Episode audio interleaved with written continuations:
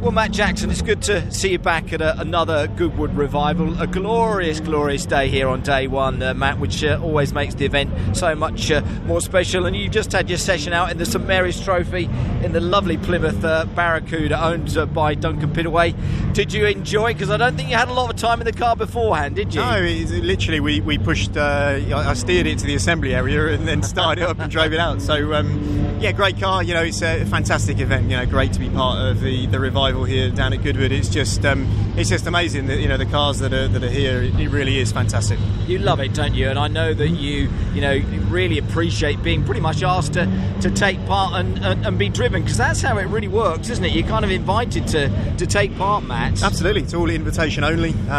So it's an honour to be here. You know, all the guys in the St Mary's and the TT. So it really is a great event that is great to be part of. They're your two races this weekend, the St Mary's and the TT. And yes. What are you driving in the TT? TT, we're in a Stingray, so it's a bit more hard work than this. Yeah. So we haven't quite got the pace of the front guys, but it's about the event. It's a big show, and it's just amazing to be part of. So what time-wise do we think you ended up with? Is that P8, you reckon, in the? Yeah, I think we ended up P8. Barracuda. I think so. I haven't seen the official timing, but I think we're P8. So it's what the guys say. So.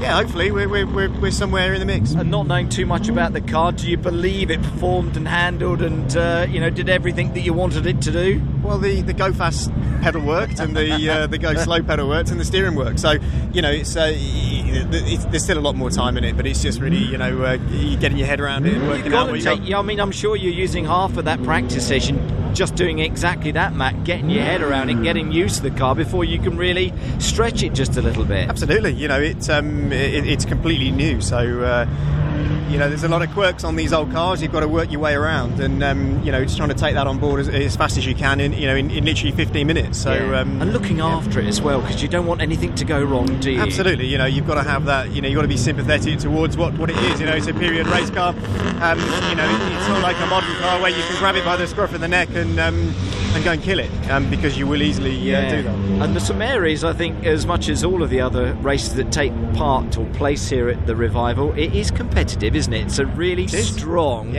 driver lineup, some great cars, some great drivers. It is. I mean, you've only got to look down the grid at some of the names, and it's fantastic. And as I say, it's great to be part of that.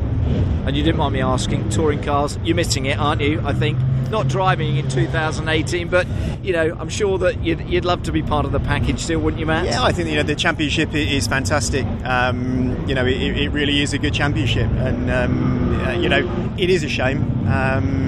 Can you watch the ITV4 footage? Yeah, absolutely. Can I ask, have you watched it, or do you watch it?